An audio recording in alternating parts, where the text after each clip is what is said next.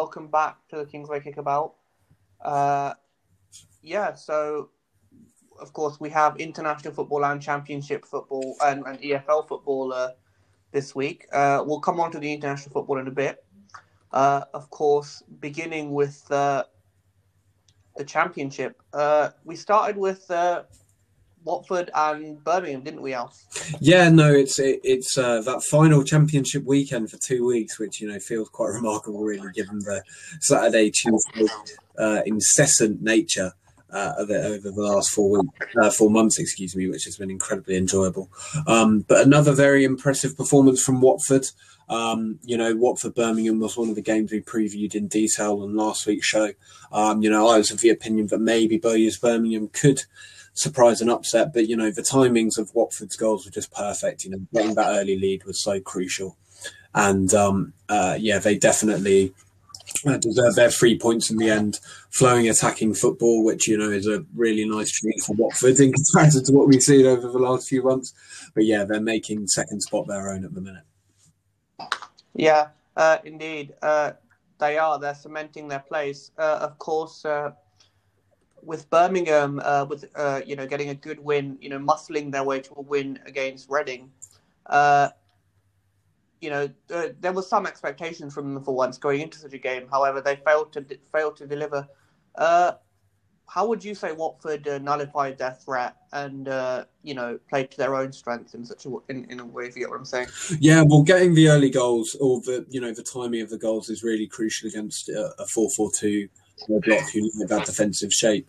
Um, so, so, for example, you know, when Watford go one nil up so early and, um, you know, the onus is then on Birmingham to get back into the game, um, it's difficult, A, to, you know, uh, be successful from that direct style of play, and B, you know, given that you're, you're defending in that four four two and you need pressing uh, from those strikers in Jutkiewicz and Hogan, um, it, it's really crucial that, you know, uh, intense motivation is there. And, you know, when you're two nil down after sixty minutes um, and, you know, the game seems more or less gone, I think that really plays into, played into Watford's favour.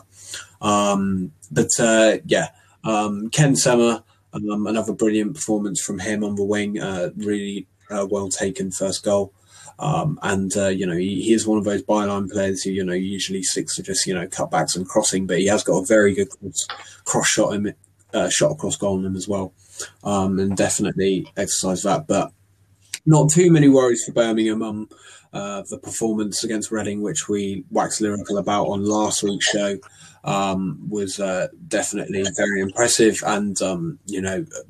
If they keep, if they, you know, continue with that performance, um, they should dig themselves out of the muck very soon. Uh, indeed, yeah, uh, this is true. Uh, Birmingham, you know, they have a good manager and they, they have the skills which which, which that they, they can get out. And as they showed against Reading, they do have strength, and yeah, they can exploit that. Uh, moving on to Barnsley's surprise defeat to uh, a, a Sheffield Wednesday team fighting very hard against relegation. Yeah, it was a it was a surprise win. Um, a massive relief for Darren Moore to get his first win as Sheffield Wednesday manager. And okay, maybe the stats won't suggest it, but you know, Sheffield Wednesday were probably, you know, arguably deserving of the win. Um, it, it was very noticeable from Barnsley, you know, that collective um, uh, ten percent individual drop in intensity has a really significant cumulative effect on the functioning of the side as a whole. Um, you know, they're just less effective at, you know, squeezing the life out of sides than they do that. And, you know, as a result, Sheffield man- Sheffield Wednesday uh, managed to, you know, play that direct style of football um, fairly effectively, which, you know, Barnsley have been so effective with dealing with defensively so far this season. You know, they haven't been phased when coming up against a side like Millwall um, or other more direct sides in the division. Um, and, you know, they can hold their own against either sort of black and white style of sides, if, you know, we can make a generalisation like that. Um, but, no, Barnsley will be relieved that the international break has come now. Um, you know, apart from Michael Hellick, who made his Poland debut last night uh, away in Budapest, given the number eight as a centre-back was very weird, but nice to see. Um, all of their players, you know, uh, on, on international duty, and, you know, that two-week rest will be absolutely pivot- pivotal uh, for them in the running. Yeah, uh, indeed. Uh, that rest, you know, for a high-pressing side, that's what's required. and uh, hopefully they can kick on from here. Uh, you know, Jordan Rhodes getting a brace and a uh, good performance from Pelupacy too, as you mentioned. Uh, moving on, uh, Norwich and their uh, draw against Blackburn. Uh, good result for Blackburn, obviously, and uh, complacency on Norwich's part, would you say? Yeah, finishing complacency, if not attitude complacency. Um, it, it, you know, Norwich was still creative in the game, but maybe, you know, lacked a bit of dynamism, which, you know, is so characteristic to Camlen and Pookie, uh, Camlen and Bandera, excuse me, uh, uh, particularly. Um, Kieran Dowell, as we know, is a player who blows hot and cold, and this was one of his cold games.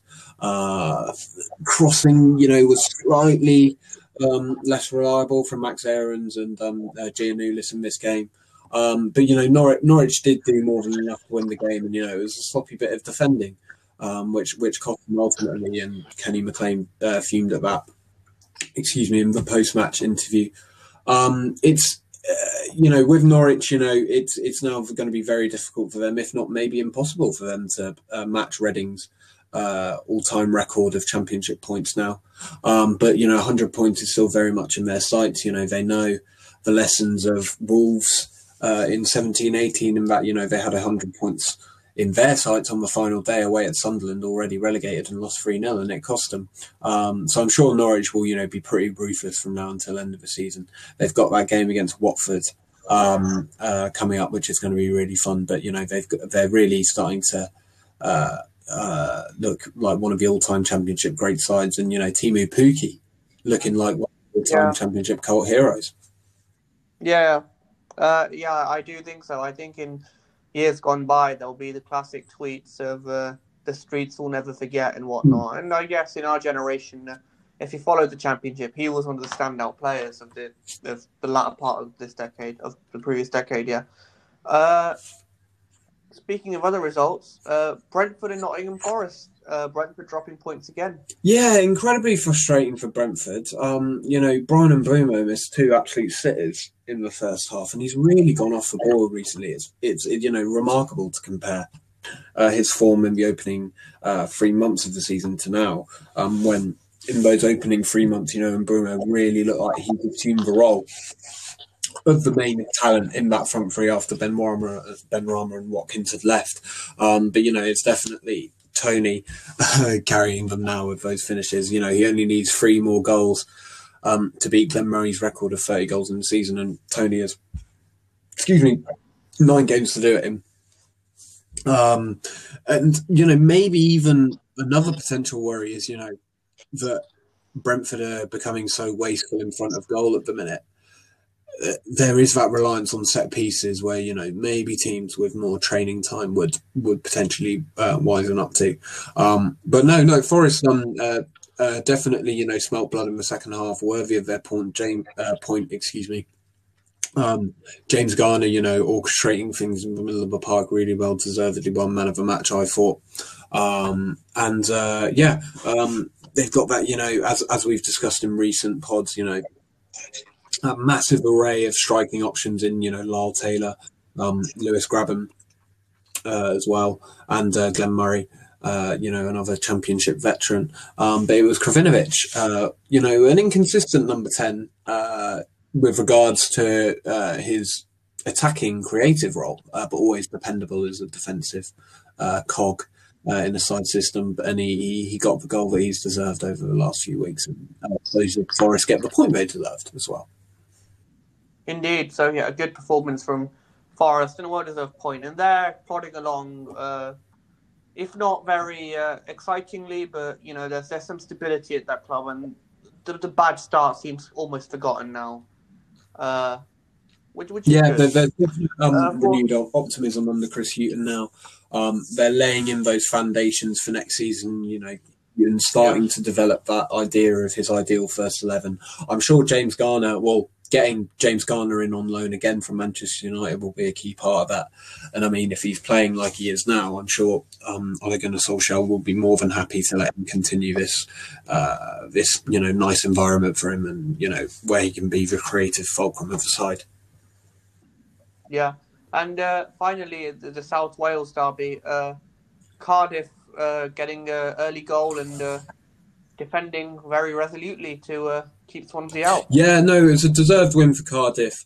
Um, they should have really won two nil. An absolutely bizarre moment from Kiefer Moore at the end of the game. Well, excuse me, um, at the end of the uh, first half, where, you know, did all the work, uh, rounding Freddie Woodman uh, very impressively, and, you know, an open goal ahead of him. And he just kind of P-rolled it towards goal, which um, allowed, um, uh, I think it was um, Mark Gay to get back and clear. Um, it, it, it really looks like there's just... Um, uh, Swansea have just sapped a bit in terms of general energy and creativity, and uh, you know, it's just it's, it's quite a significant lull, really, to be honest. And this uh, result has been coming for a few weeks um, now. Um, there, there has been a significant significant drop in performance level, but Cardiff were really impressive in um, in their defensive shape. So, you know, it's a nominal three four three, but then um, defensively they defend in that. Well, it's kind of a free. It's like what Coventry play. It's a free magic square in the middle of the pitch, two wing backs, and then keep keep more up front. And so when you have that box midfield, which was Voltpak, Bakuna, and Wilson in that defensive role, that, you know, forces teams to, you know, play the ball out wide, given that, you know, the the centre of the pitch is just totally rammed. Um, and when, you know, the ball goes out wide, and either whipped or drilled crosses come in to the boxes, Swansea attempt creativity. Um, you know, the undertakers of uh, uh, Morrison, Aidan Flint and Kieran Brown, and even Curtis Nelson when fit, you know, are just going to eat that for breakfast.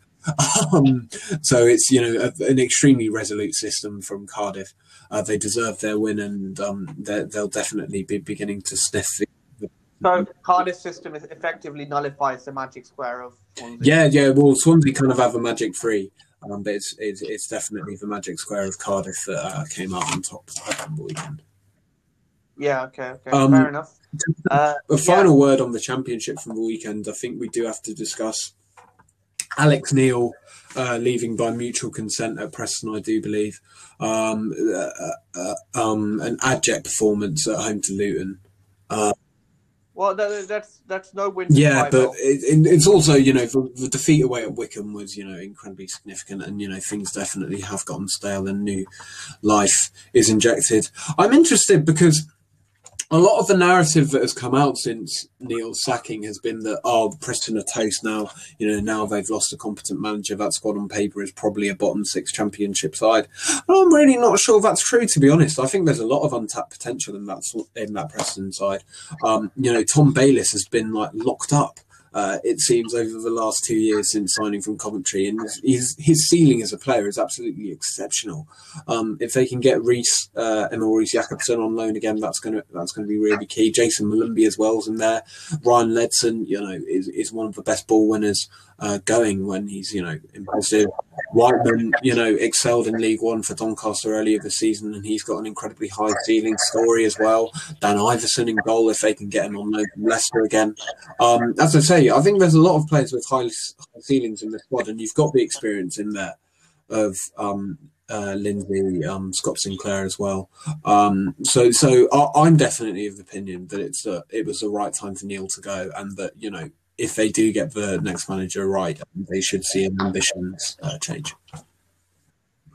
Yeah, well, they were stagnating, Alf. Uh, they were on the fringes of the playoffs at times last year and in the past few years, but to have a very uh, a mundane season, uh, you know, in lower mid-table, yeah. it's, it's not ideal.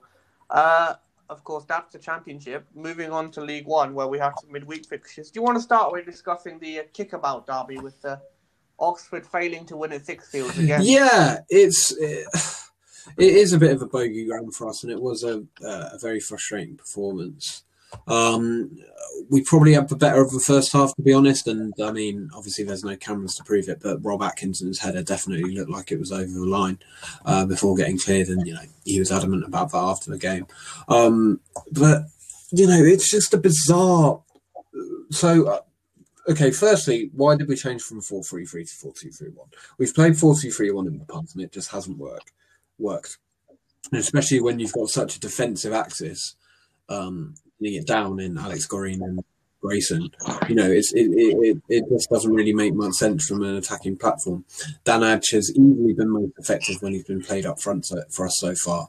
Um, but, you know, he was uh, uh, put out wide uh, on the right. And, you know, it's not as if when, you, when you're playing Sam Wendell up front, you know, targeting, you know, need balls into the box, you need wingers to complement that. You know, that...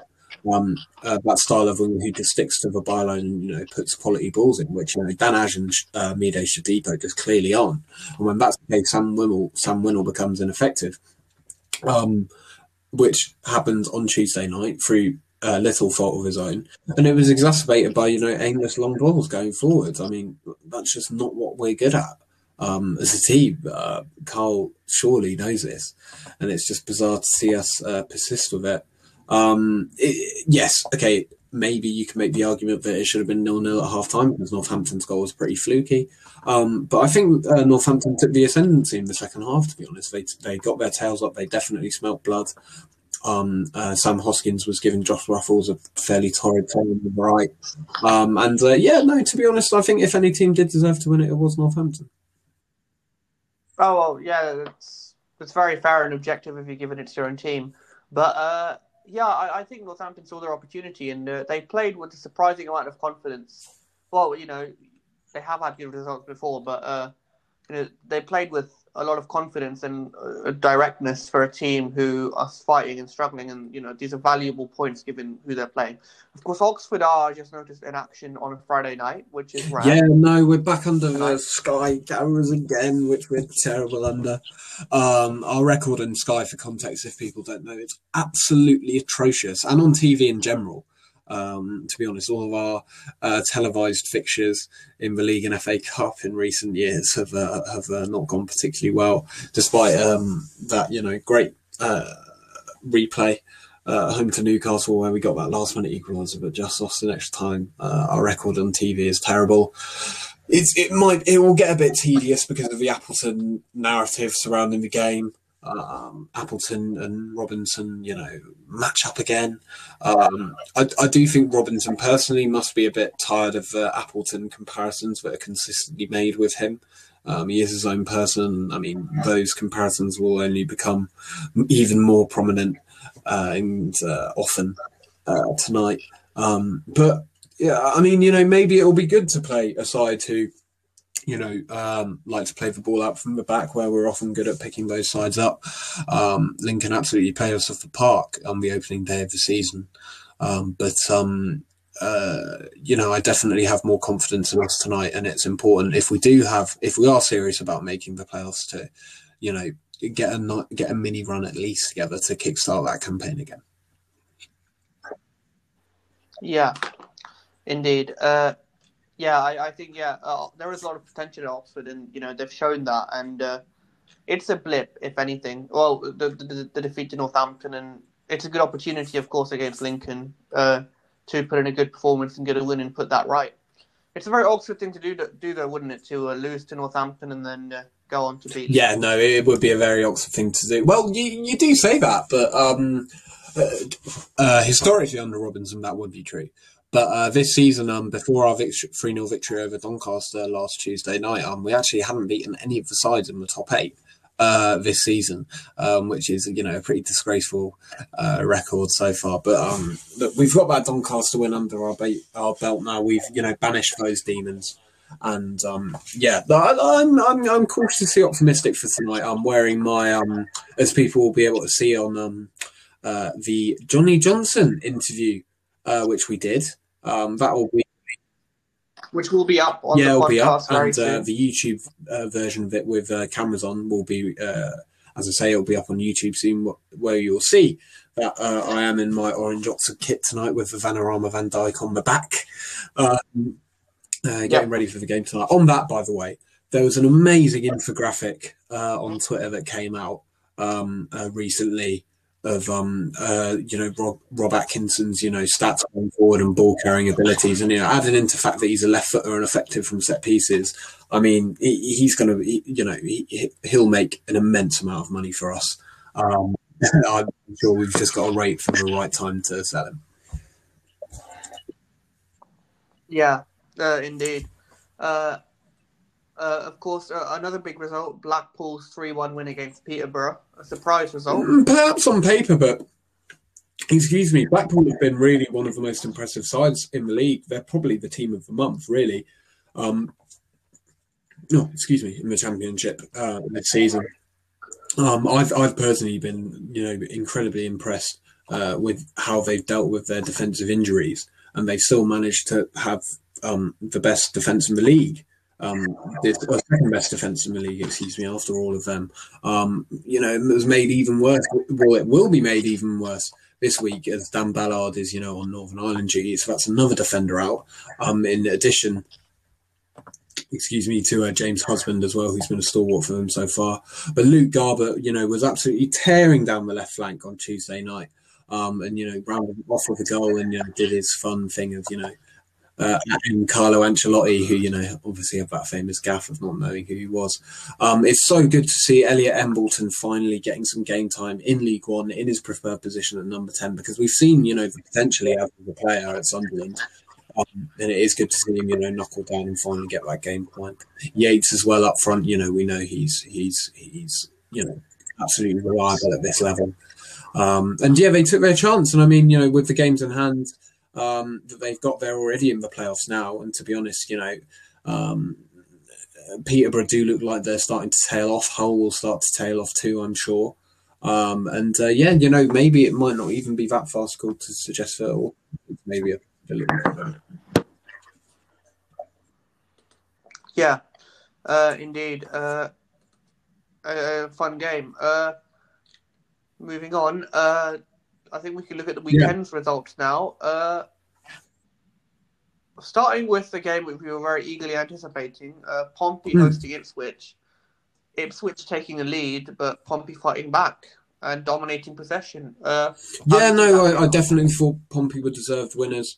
Um, all of the players that have been interviewed this week have already spoken glowingly about the attention to detail that Danny Cowley and Nicky Cowley have already introduced there.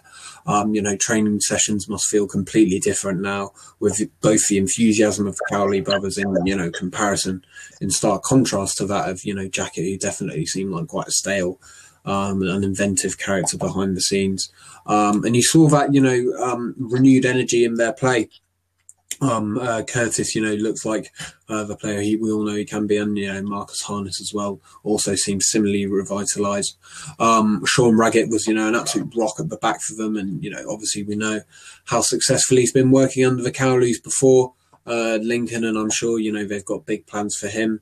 Um, Jordi Huula, you know, as, as predicted um, last week, you know, being starved at performances in the Pompey side so far this season, you know, got brought in for this game and, you know, definitely took his chance, you know, just being an absolute nuisance uh, for Ipswich defenders to deal with. Um, and, uh, you know, Inciala and Wilson, you know, I've been sceptical of them as, of them as a back two so far this season. I personally prefer um, to have Luke Chambers in there, um, given that, you know, Luke Chambers' legs are, you know, starting to go, to be honest. Um, I think, it, you know, uh, transition to playing at centre-back may be naturally on the cards anyway, but I definitely he's got potential there as a player. Um, and Bishop, Dazelle and Judge, yes, on paper, it would probably be the midfield three I'd play as well. Um, but they just got overrun by Portsmouth, uh, to be honest.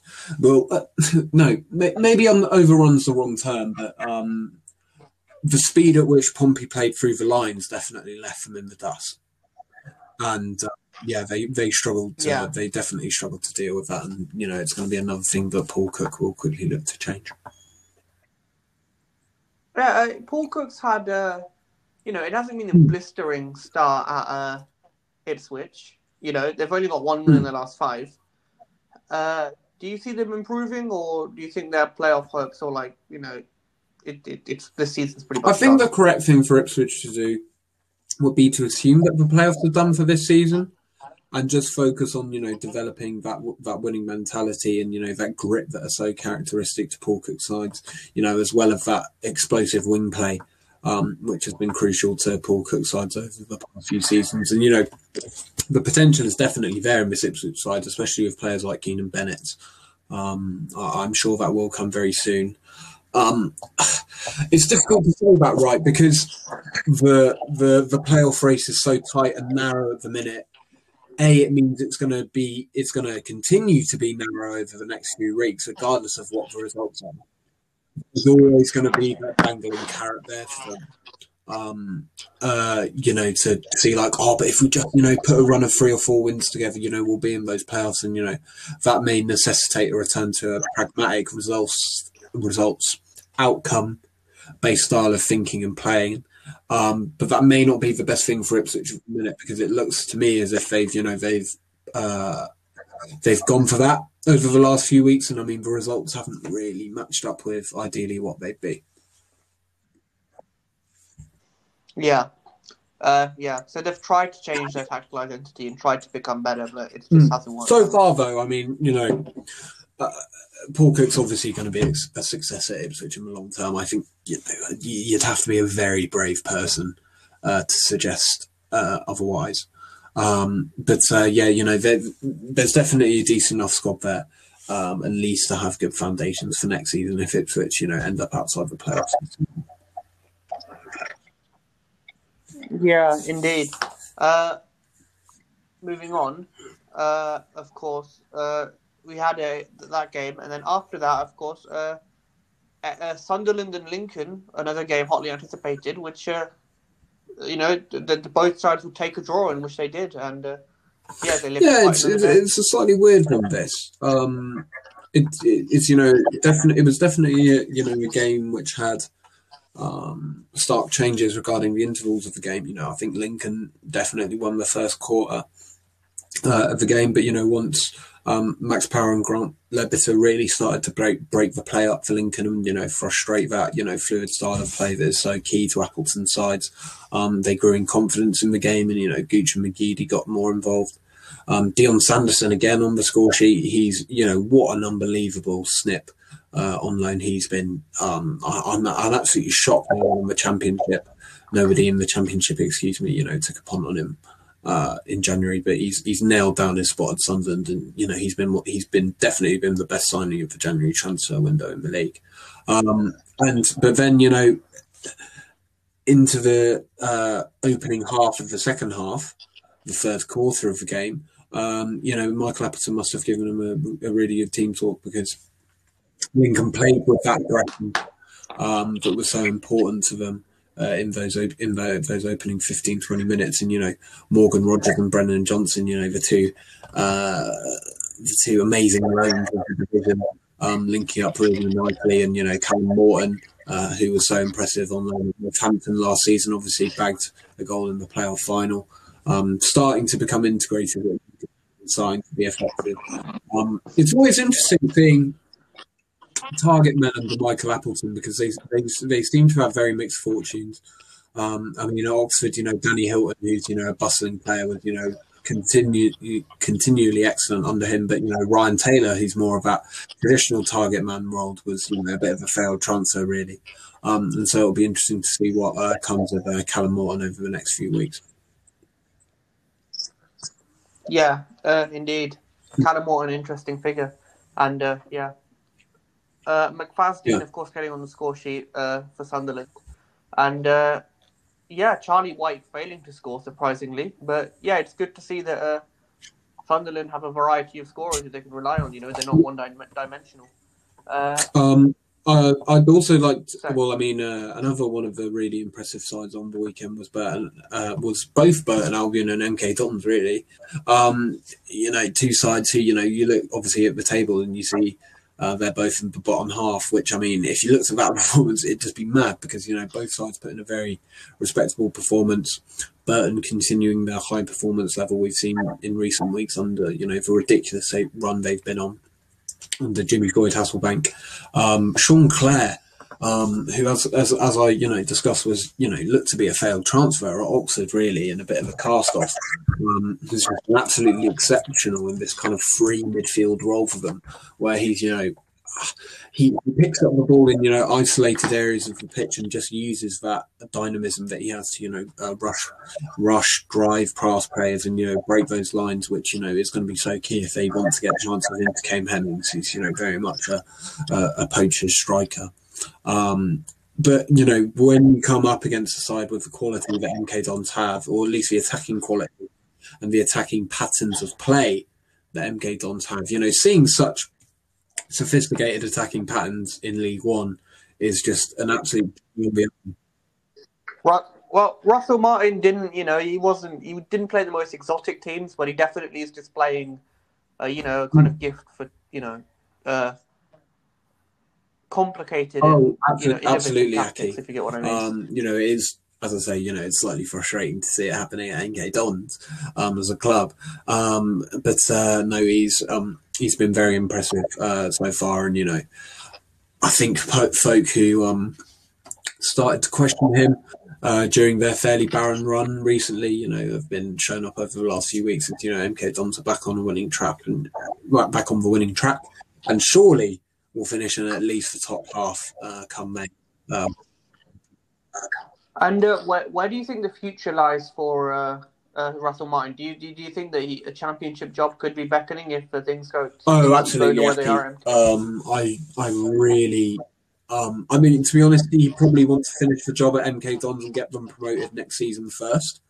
Um, I mean, you know, with one or two key additions, you know, probably a better box to box midfielder to really complement O'Reilly and Sermon.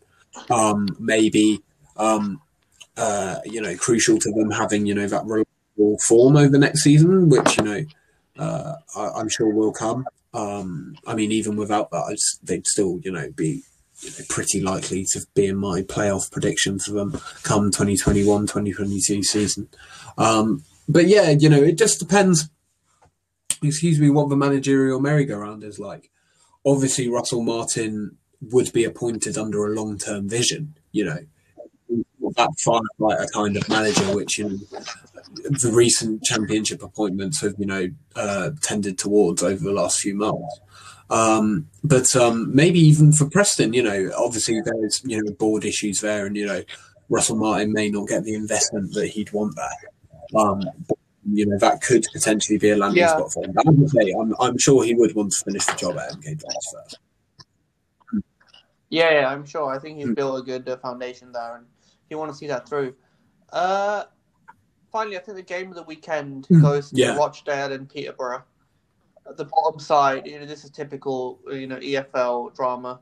Uh, the bottom side thinking they scored a ninetieth minute winner until uh, they give away a penalty in ninety plus three minutes and just yeah. No, Aki, um, our uh, varsity chat was going um uh, going mental uh, when Rochdale, you know, somehow went into that three two lead before the end of the game. Uh, had they held on to that lead, Um, they'd have, um, you know, uh, excuse me, they'd have, uh, they've been outside the relegation right, right now, and they're currently bottom of the league, which just shows how, you know, think how tight things are down there. Peterborough, you know, obviously it, it you know, got exposed in midweek away at Blackpool, as we've discussed, but, you know, they can't keep banking on that holy trinity uh, of uh, Dembele, Schmollix and uh, Johnson Clark Harris, you know, scoring games and, you know, that bail them out. Um, when, you know, they're, they're defensively abject as they were uh, away at Rochdale, really. Um, you know, I, I would give, like to give a lot of credit to Brian Barry Murphy. He's faced a lot of criticism this season, including from me, to be honest, who have, you know, uh, questioned his, you know, reckless pursuit of attacking goals. Um, that's not out of a, a philosophical objection, but rather, you know, any team that is conceding the amount of goals that Rochdale's are and who hopes to stay up, you really do have to ask questions. Um, it, it, it's, you know, unfortunately the reality of how, you know, football works. Um, but they were definitely impressive on the weekend, and, you know, they'll be frustrated that they didn't get the win. But, you know, they have that. Uh, they did get the win at Sintel Bank uh, a few weeks back. And, you know, they've shown that, you know, when their attacking play clicks and, you know, when they're in full flow, Um, they're definitely not a bottom four side, so they're just going to have to hope that, you know, over the next uh, ten or eleven games that they have left, they hit that, you know, four enough times. Yeah, they'll be encouraged by this uh, result, sure. Uh, uh, how do you think Peterborough will feel uh, being uh, take up? Mm. This is two uh, relatively poor results in a row, uh, a draw away at Rochdale. No, it will two very result. poor performances in a row. Uh, to be honest, um, it, it really felt like in February that Peterborough turned a corner with regard to their inconsistent form. Um, but um, it, it seems to have cropped back up again, much like, you know, Portsmouth under Jacket in January and February, um, which is, you know, so frustrating. But, you know, sadly, it's the way things have gone. Um, as I say, you know, it, it is looking more and more likely that Sunderland are going to win the league, um, to be honest, with the form that they're on, which, you know, just does not look like stopping, uh, at least on performance levels. Um, so it may be a shootout between Peterborough and Hull for that, uh, for that second or automatic spot. But as a, you know, Peterborough just need to get back into their uh, swing of things and, you know, start to shore up defensively. Um, and, you know, they're going to need that leadership, especially. You know, Mark Beavers and Thompson are two players who, you know, are relative E F L veterans now, to be honest. And they've, you know, seen how important a crucial run at the end of the season is. Um, and I'm I, I'm sure that, you know, Beavers especially will be able to provide that leadership for the run. Yeah, indeed.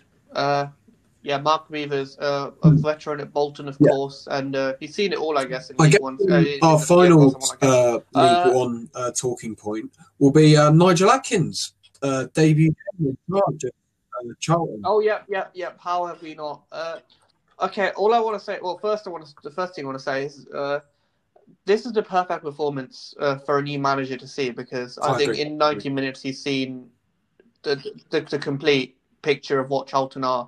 Of course, he had like a couple of days before this, so you can't pin anything on him. But he knows exactly what to work on. And uh, on Twitter, of course, on social media, as uh, so I, as people point out, he uses it very cleverly.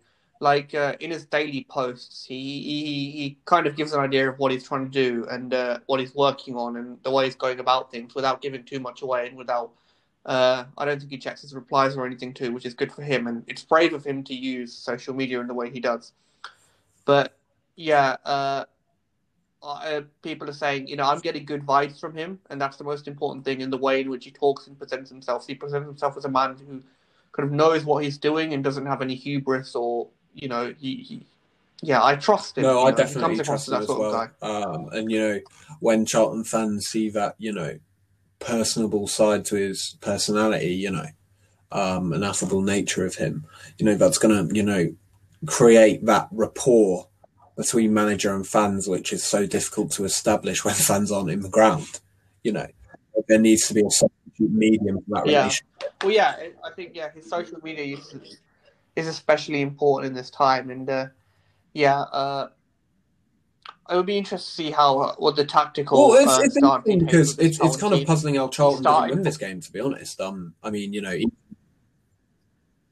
Well, it, it was two. To what he said it himself, it was two poor goals to well, concede.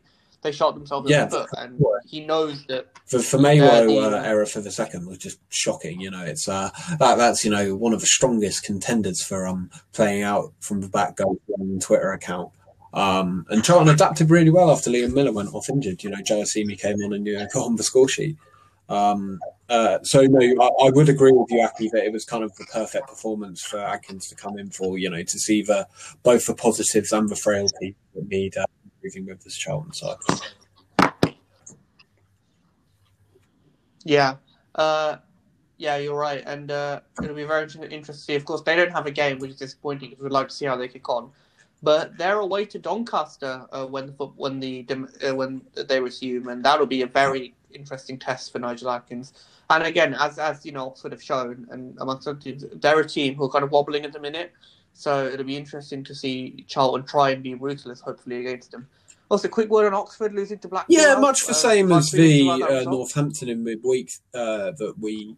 we already discussed, to be honest. Just, you know, those switching off at the wrong times, you know, frustrating. It's always frustrating that the two goals you can take that piece.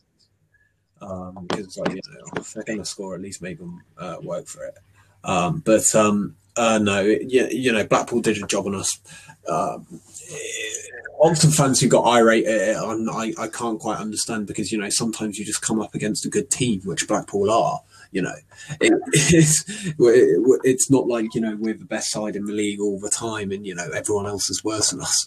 Um, you know, that's just the reality of things um, as they are. But, um, uh, yeah, no, as, as I say, you know, it's it, it's something that, you know, I, I definitely trust K R with.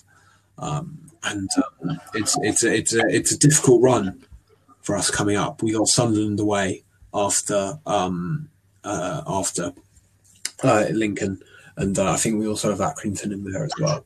Um, so you know, it you know it'd be nice to see a few points uh, picked up against the, the sides in the top six. Yeah, uh, hopefully, yeah. Uh, but yeah, uh, a bit of a wobble for Oxford, but well, let's hope that they can get a win against. Uh, Yeah, uh, just, um, uh, yeah, yeah, yeah. Just um, uh, three talking points in League Two. Um, firstly, Cambridge United. I'm going to swallow my pride. Um, they are now. Well, they had, they had. They, yeah, well, I think rightfully, but um, no, uh, their performances are starting to match their results now. Um, they definitely deserve to beat uh, Forest Green on the weekend, who up till now have been the best team in the league, really, uh, to be honest. Um, and you know that's even with a missed penalty from Paul Mullin. Um, in there, um, you know, the switch to the diamond from a straight four four two, I thought, I, I thought worked really well for this game. You know, it definitely gave them that midfield superiority, and they managed to, you know, stem the tide of uh, Forest Green's attacks in the second half really well. Um, point two on League Two, um, Salford City again, um, sacking Richie Wellens. Um, why make a long-term appointment if you're going to sack him after three months? Well, some of the tweets yeah. have been quite funny directed at Gary Neville and uh, about him talking about long-term appointments and uh, yeah, well, no, that's that's fair. Um, uh, you know, it's definitely fair, and you know, as I say, Aki, it just points to poor club planning when you give a manager a long-term contract who is a long-term manager like Richie Wellens, and then you know you just sack him after three months. That's not how it works. You know, um, if you want to, if they wanted to, you know. If their brief for their manager was get us in, get us promoted this season, you know, Richie Wellens was just the wrong appointment t- completely. You know, you can't say, oh, he impressed on his job interview. You know, they need to have that shortlist already lined up. Um, well, the class of ninety-two, of course. Uh, well, they've, they've accomplished a lot in football, but not one of their finest moments, I'd say. You're right. It's a misjudgment and... Uh, Well, yeah. No, it, it definitely is. Um, and uh, yeah, it's, it's frustrating because the money that they pump into club will likely, you know, hide the logistical uh, mistakes that they're making as a club. But um, uh, yeah, they're obviously playoffs are still on from this, especially with Corvette. Um, yeah. I'd also like I, I'm I'm trying to as my as a final talking point for League Two, I'm still trying to wrap my head around this just ridiculous dip in form uh, for Carlisle. Um, they really look like they're the best side in the league. They were the best side in the league up until Christmas, um, but this just bizarre, just like um, total um, uh, collapse of form, and it just it's it, it seems to be without explanation. To be honest, um, you know they've still got you know. The, the the key, you know, individuals of their side in Zanzala, you know, Zanzala's still in form. Uh, you know, Norman's a, you know, solid keeper for League Two level. Um, but, yeah, it just all seems to have uh, collapsed uh, completely at Carlisle, to be honest. And, um, yeah, playoffs, uh, even playoffs seem a long way off now. Uh, so. Yeah, you're right. It's, it's, it's a strange collapse at Carlisle. Uh Of course, yeah, they find themselves in twelfth. Uh, yeah, it goes beyond that, Aki, a lot. And, um, uh, you know, it's been pretty abject for them for um, ten, ten, ten or even maybe even fifteen games or so now, uh, to be honest. Um, but, uh, yeah, no, it's... Um, yeah, it'll be interesting to see if a decent run of form is around the corner for them, but to be honest, um, given the, the volume of teams in the playoff spots... right now in and around the playoff spots who are in, you know, at least decent form, um, it looks unlikely that they'll change that. And I mean, in those teams, excuse me, um, they're playing, you know, Cambridge on the weekend, um, which is one of the tastier League Two fixtures, but also in that preview. Um, uh, if we can, you know, quickly, you know, if we could transition into a preview now of E F L fixtures, um, you know, that's going to be a key game in the promotion race, as is Forest Green versus Bolton um, as well. You know, Bolton maybe even sniffing automatic promotion now.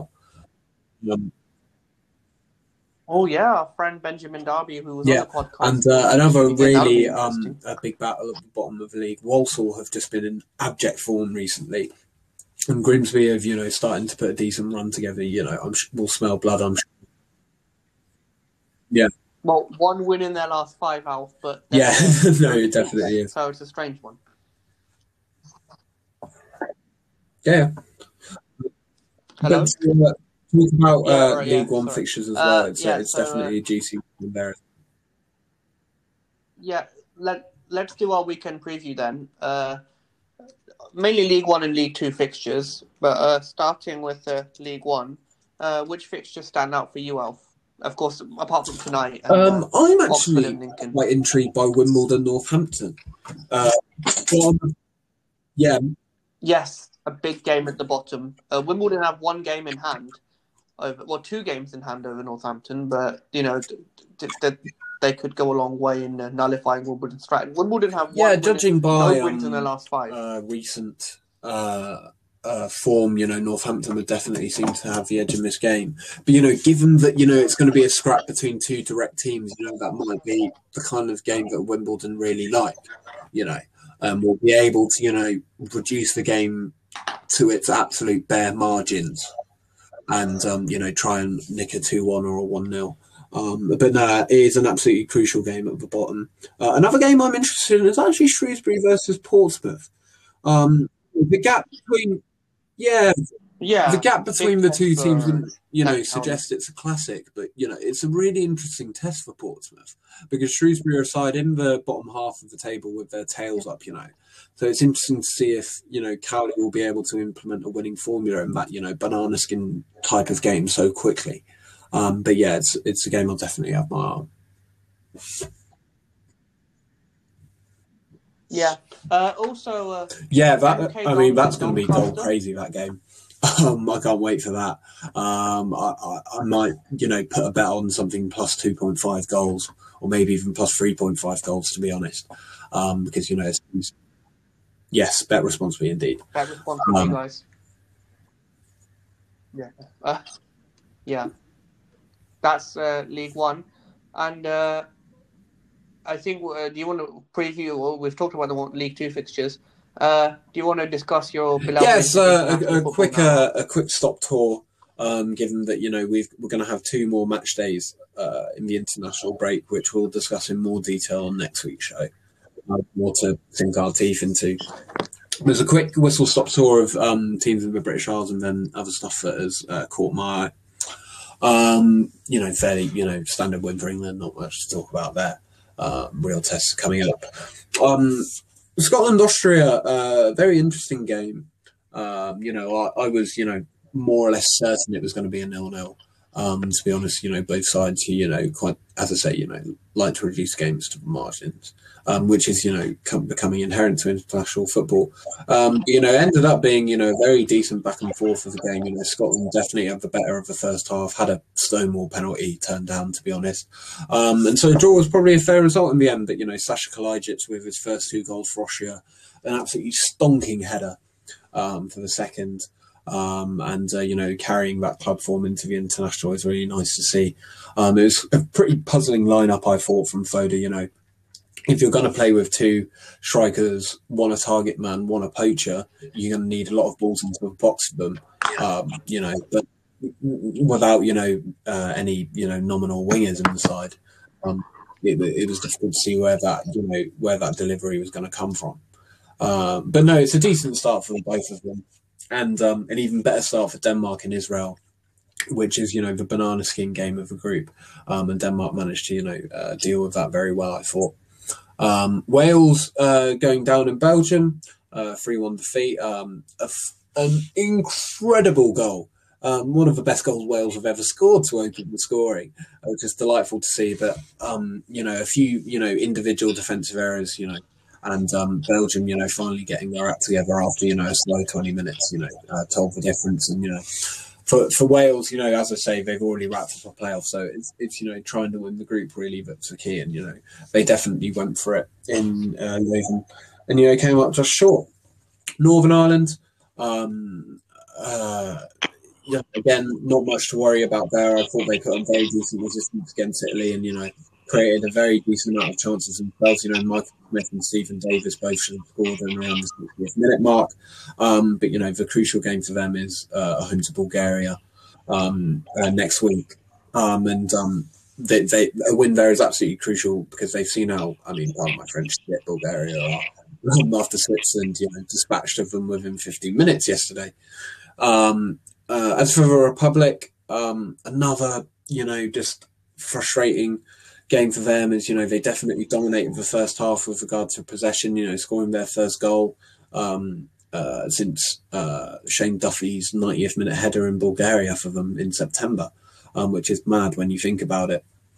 Um, but, you know, those defensive lapses, you know, costing them again, you know, Mark Travers at fault for the second goal were ridiculous as in to come out. Um, and, you know, that was arguably the, the most important game of the group already gone for them. And, you know, Serbia have that ascendancy and, you know, uh, going for that second spot now. Um, and then for the other things across Europe that caught my eye, um, as I mean, Europe alongside uh, North America is the only uh, place in action really, but I mean, we'll discuss that later on next week's show. Um, the only other stories from outside Europe, Comoros qualifying for AFCON, which is really nice, and um, there's one or two A F C qualifiers, but nothing really of note. Um, but, you know, the story of the week in continental Europe has to be um, the Netherlands, again, going down uh, in Turkey four two. I mean, and, I don't... Al, too- what do you think of this Turkey side? Like, uh, is mm. this, as far as Turkey sides go, a good Turkey side? Yeah, no, very good Turkey side. Um, uh, I... I, I It was difficult because going into in the pre-COVID world, going into the Euros, they, they came off the back of an absolutely exceptional qualifying campaign, beating France two nil uh, in Konya and then, you know, drawing drawing one all with them in Paris. And, you know, really looked like a strong dark horse for the tournament. Um, and then, you know, they had an abject Nations League campaign where they ended up getting relegated in twenty twenty um, in, you know, pretty, you know, not the most difficult of groups with, you know, Russia, Hungary and Serbia. Um, but they seem to have picked it up now. Um, they've got really decent depth, Aki, as a squad. You know, um, Kaan Ayhan not even starting for them with Ozan Kabak and Çağlar Söyüncü um, being their centre-back axis. Zeki Çelik has been arguably the best right-back in Ligue one this season. They've got that reliable creativity with Vici and Çalhanoğlu. And, you know, Burak Yilmaz is, uh, you know, uh, an international football icon and, you know, whipped in a delicious free kick for them. Um, so, yeah, I mean, to be honest, it's with the way um, the Netherlands are going at the minute under the Um, shocking uh, management of uh, Frank de Boer. Um, it could even be Turkey and Norway for those top two spots, and you know the Netherlands not even making a playoff. Um, but we will see how that goes because you know there are people making a question of you know are you know de Boer's um, lineup was wrong or de Boer's formation choice was wrong. I'm actually not sure. You know, on paper the lineup and formations um, formation of a four three three and you know Marlin. Uh, Depay and Berghuis makes you know perfect sense, but you know there's some the coaching is just clearly there, and you know how De Boer continues to manage those top jobs is beyond me. Um, but there's you know plenty more international football over the next weekend and um, uh, week, and you know I can't wait to sink my teeth into that uh, next week's Kickabout. Yeah, uh, there's plenty to look forward to, uh, as you said, League One, League Two action, and. Uh, uh, Football, of course. So England and Poland, of course, will be very interesting. Is yeah, it's going to be interesting to see because uh, obviously, logically, the eleven he goes for, that Southgate goes for against Poland, will, it will be you know the, the lineup he's considering most of the games of the Euros, which is what we're most interested in. Uh, so yeah, I'm sure that'll be a hot topic of conversation on next week's show. Yeah. Uh, so it's, uh, thank you for listening, guys. Bye from me. Bye from Alf, and we'll see you all next week. See you all. Enjoy the international break.